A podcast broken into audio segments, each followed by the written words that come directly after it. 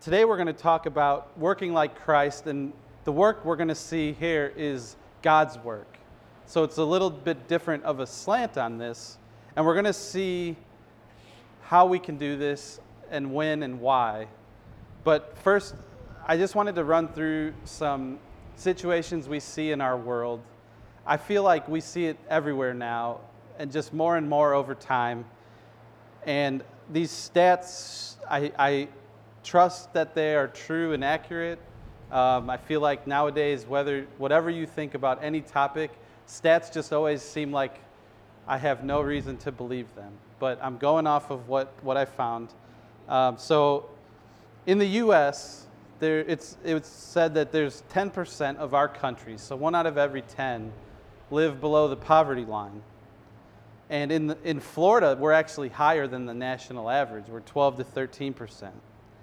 And also in the US, especially you'll notice this anytime you go into a city, 0.2%. Like that doesn't sound like a big percentage, but one out of every 500 people is homeless.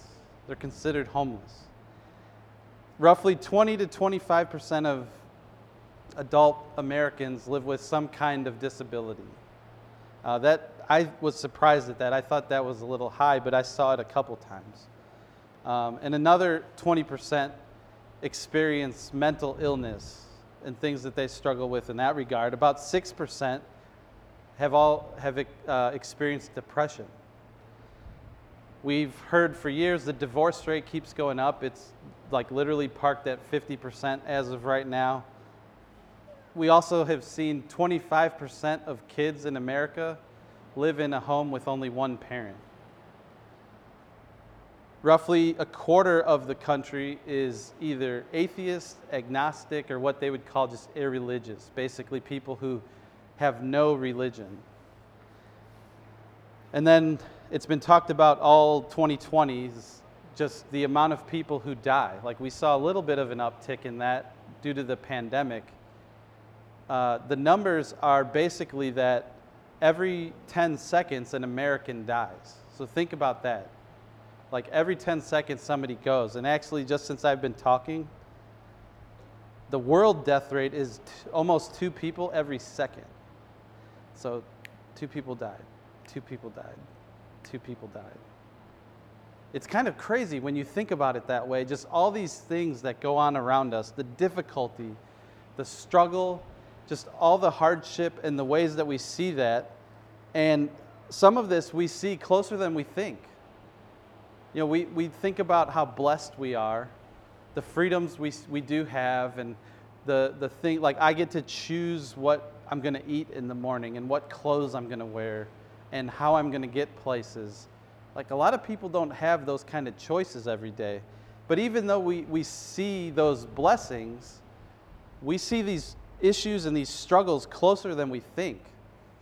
Like just for me, with blood relatives right now, I have people still dealing with tragedy, sorry, with disease, depression, struggling in their relationships, openly questioning religion, and of course, ep- economic difficulty.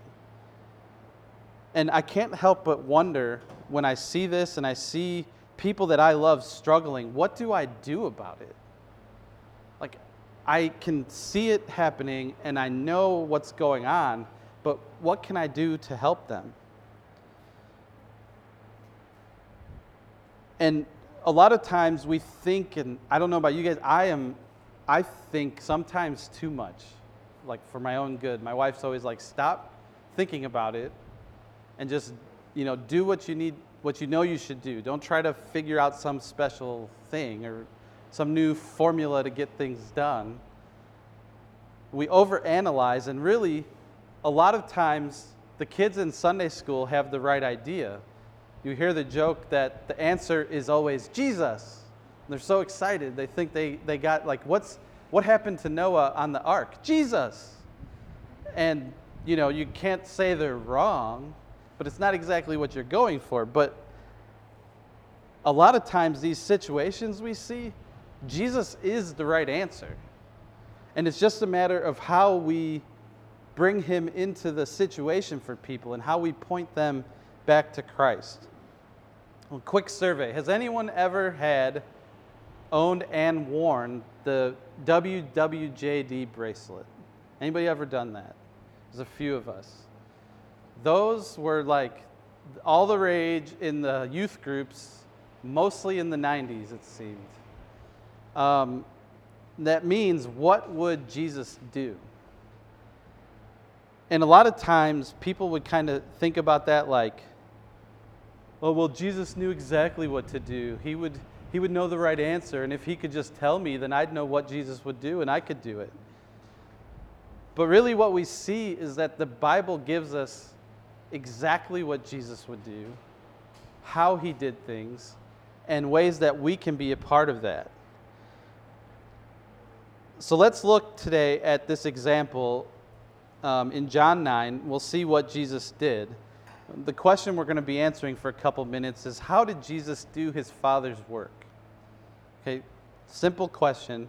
In John 9 1, it says, He, as Jesus, as he passed by, he saw a man who was blind from birth. Now, there are times in the Bible when people tell us, the writers say, Jesus was going here to find this person or to meet somebody. In this passage, John specifically writes, as he passed by. Now, I can't help but, but mean that that's, take that to mean that Jesus wasn't just going to find this guy. Now, we can debate all day long just how much Jesus knew and, and could foretell and everything. You know, was certain divine attributes limited while he was in human form, all that stuff. We don't know if Jesus knew that guy was there, but it just tells us he was passing by. And so he sees this man, and he's just walking by, and he recognizes that there's a man here who's blind and has this need. And that shows us, num- like, the first idea is that Jesus was always ready. And yet we could say, oh, he was just walking down the street. But if we look at the context of what's going on, it's a little bit different story. If you look at the, if you swipe, you know, whichever direction gets you to the previous chapter in YouVersion or the little left arrow, at the very end of John chapter 8, Jesus has been in the temple, he's teaching. The Pharisees are questioning him. He's like, guys, you think you love God, but I'm God, and you don't love me. And they're like, well, how, why would you know that? And they're like, well, Father Abraham was so great. Do you think you're better than him? And he's like, I knew Abraham. And they're like, how could you know Abraham? You're not even 50 years old. And he says pretty famously that I am which is the same message God gave to Moses to give to Pharaoh in the Old Testament. That name, I am, is associated only with God. And so he basically looks, at the Pharisees and says, Hey guys, I am God. And in verse chapter 8, uh, verse 59, the Pharisees picked up stones to throw at him. Like they literally had them in their hands and they were ready to go. And if you guys have kids like mine were, as soon as they're ready to throw something, it's gone. But the Bible tells us that Jesus himself, uh, he hid himself and went out of the temple. He hid himself from them. Now, if you're standing in a room surrounded by people that you're arguing with or debating or whatever you want to call it, how do you hide yourself from them? It sounds a lot to me like he made them not able to see him, which is showing us here that Jesus has power over sight. Now, we're coming back, of course, to the blind man, but these guys had their sight, and he stopped them from seeing him, him so he could exit the temple. And we kind of gloss over that, but Jesus has that power over sight. He's able to escape. So he's on his way out from this attempted stoning when it switches to chapter 9 and it says, as he passed by. So Jesus wasn't just ready because he was walking down the street after breakfast, he had his coffee, he was ready to go. He was leaving a place where people wanted to kill him in that moment, and he passes this man and sees him and his need. So, from this life threatening situation to right away recognizing somebody else in need, he was in need. He was going to be murdered right there if he didn't leave. They were going to stone him. Despite that, he sees this man because Jesus was always ready. Not only that, Jesus knew the purpose. In verse 2, the story continues. So Jesus sees this man, his disciples are with him, and they ask him, Hey, Rabbi, who sinned, this man or his parents, that he was born blind? Now, you know this saying, there's no such thing as a stupid question? I don't know if that's actually true or not. I kind of always feel like questions are usually pretty good because they help somebody learn.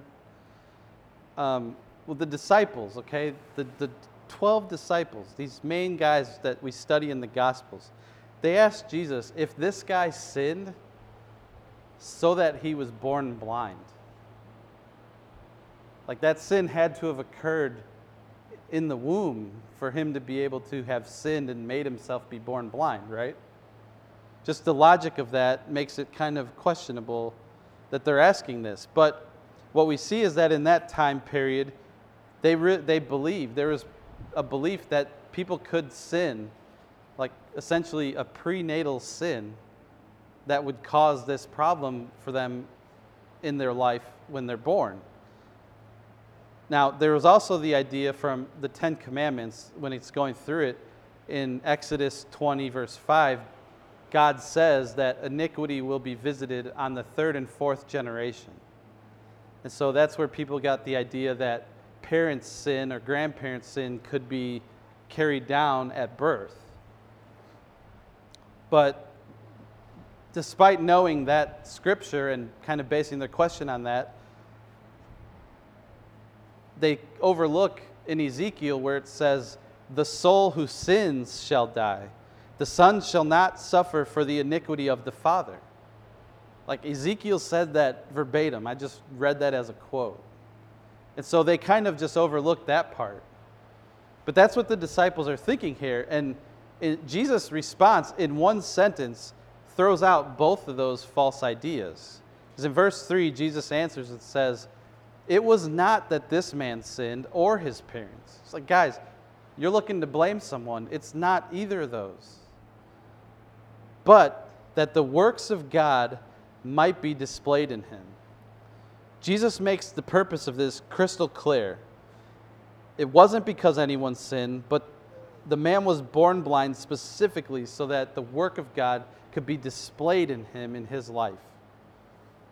Whenever we see a situation like this, the things we described at the beginning, we think we know the answer, but ask yourself you see someone struggling or you yourself are struggling, how can God get glory in this situation? How can he get glory in this situation? How can God's work be displayed?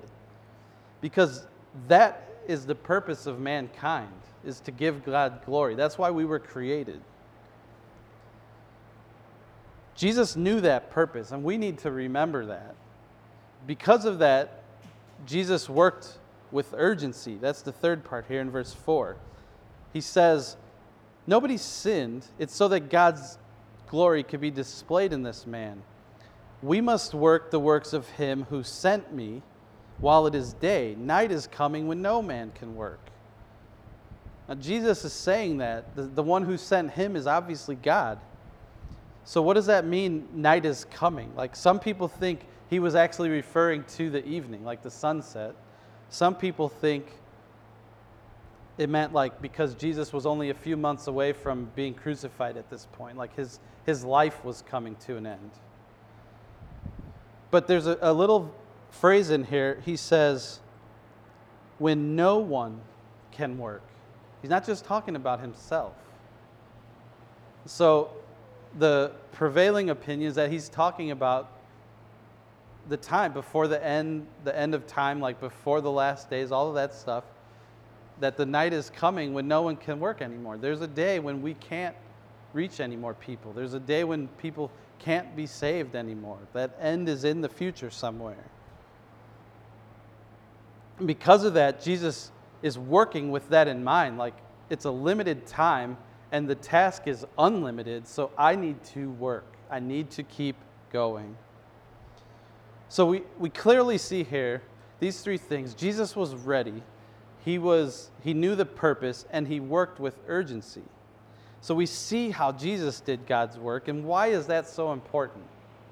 If you have the passage open and you look at verse 4, there's one word that turns this story into something much bigger than just an example of how Jesus works. Right at the beginning, he says, We must work. We. That's not just Jesus saying, I, or Jesus saying, You guys. We, Christians, we must work. In a little earlier in John, Jesus is talking about uh, this happening. He says, My Father is working until now, and I am working. But here in chapter 9, he takes it a step further and says, We must work. We are called into this same work that Jesus is doing with the Father. Now, obviously, you know, if you, we read the Bible, we talk about these things. I'm not going to walk out of here and heal a blind person. Like that's that's just not ex- not how it means it. God has so many ways for us to serve Him. This is not a work. You know, we, we talk about this with our kids. Like, do you want to be a pastor or go somewhere else and be a missionary? They think that's serving God, and everything else is just kind of regular. You know. But that's not even what it means. Every little way you can imagine where you are stepping into a situation with God directing you and serving someone and showing love and kindness.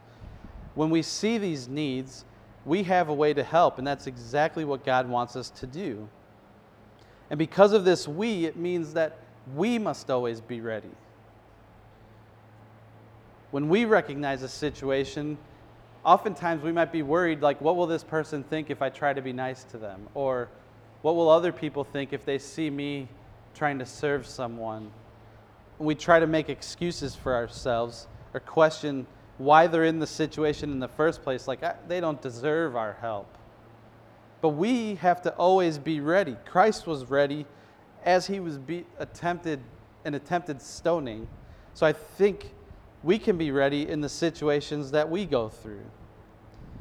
We must also know the purpose and keep it in mind. I don't know about you guys, for me, the most difficult step is this word procrastinate. Like sometimes I think I can check on this tomorrow.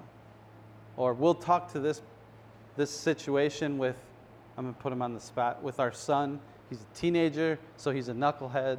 But we'll talk about this tomorrow instead of addressing it right away. Sometimes we see a need, we think, oh, somebody else will help them. I don't have time, I'm busy. But we, we have to keep that purpose in mind because showing God's works in the lives of people, being able to fulfill that, is like the highest calling we could have. It's the greatest thing that we could accomplish, and so many times we prioritize other things ahead of it. So we have to remember that purpose because when we do, we will, we must work with urgency. We must always be ready to do God's work with urgency so that we can bring glory to God. Paul says it this way in Ephesians chapter 5. He says, Look carefully then how you walk, not as unwise, but as wise, making the best use of the time, because the days are evil. Using your time, you heard that example, I forget what the number is of seconds in a day, but people say, if you have that much money, would you give $10 or $100 to somebody else? And you're like, yeah, that's not even a very high percentage. So then you say, well, if you have that many seconds, would you give that many seconds to somebody who needs your, you to listen to them or you to help them or pray with them? And it makes it sound like, oh, wow, I, I am very stingy with my time. the reason for this, we, we said already, the, the urgency. This is the, the last example I'll use today. Paul describes the last days. Okay, I'm going to read these five verses. Just listen to what I'm describing. He says, But understand this, that in the last days there will come times of difficulty. For people will be lovers of self, lovers of money, proud, arrogant, abusive, disobedient to their parents, ungrateful, unholy, heartless, unappeasable, slanderous, without self control, brutal not loving good, treacherous, reckless, swollen with conceit, lovers of pleasure rather than lovers of God, having the appearance of godliness, but denying its power. It's a long list, there's a lot of stuff going on there, but it sounds a lot like things we see in our world right now. And I'm not getting into where the last days are and all those things and when it will end and all of that. But we know, based on Scripture, things are happening that sound a lot like the last days. And the reality is, we don't know. We could put our guesses in. There's obviously been people who have always said what day that is. And They put a date out there. That's obviously ridiculous. The fact is, we don't know. And that's something I try to, to use for myself as a reminder. Like, we don't know what tomorrow has. Tomorrow could be my last day on earth. Like, we don't like to talk about things like that, but it's true. None of us know. If, you get, if any of you know that to be true, please let me know. But we don't. We don't know. And so we should live with that in mind. And just to be clear, this type of uh, warning about our time and how much we have to use and all of that does not mean that you can't do these things that we think are fun or, or easy or whatever. Like, you hang out with your kids, that's a lot more spiritual than you think. You just talk with your parents, spend time with people you know and love. There's a lot more of God in that than you think. Now, the obvious ones of a neighbor who's in need that just needs you to listen, that you can pray for, that you can talk with, those ones are a lot more obvious, but there's still important things that we need to do that we think sometimes it's this or this. Like I can have fun with my family or I can serve God, and it's not. It's life. It's all part of your life and how we walk through our lives. As long as we remember that we must always be ready to do God's work with urgency so that we can bring glory to God. That's the, the one sentence we need to remember from today. And it doesn't have to be this huge thing. Like I said, it could be this small thing.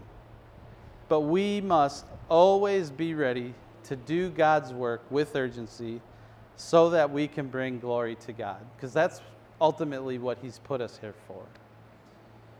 Let's pray. God, thank you so much, Lord, for your love and your goodness to us. Thank you, God, for this church and this place where we can meet and just for your word, for the time that we can spend looking at this passage and what it means for us, the example that your Son has set for us, and how we can serve you in our lives, how we can be ready to work with urgency for your good, for our good and your glory, for you to work in our lives, to allow you to do that. God, we thank you that you have interest in us, that you care for us, that you provide for us. God, I ask that you'd be with each of us this week as we go through our lives, that we would just be alert to who's around us, situations we know about, things we don't know that will come up. Just that we would be ready to enter situations and bring you with us, to point people to Christ. God, I pray that you would give us uh, strength and endurance and commitment and urgency to serve when we can, where we can, whenever we see the need. I thank you so much for this challenge and just the fact that we have the ability to meet it because of your Son through the Holy Spirit. And we thank you for that. And I thank you for everyone here today and just pray that you would uh, bless and protect, that we, you go out with us into the world and that we would do our best to make much of you in our lives. We thank you for Christ and our salvation in Him. We ask in His name, amen.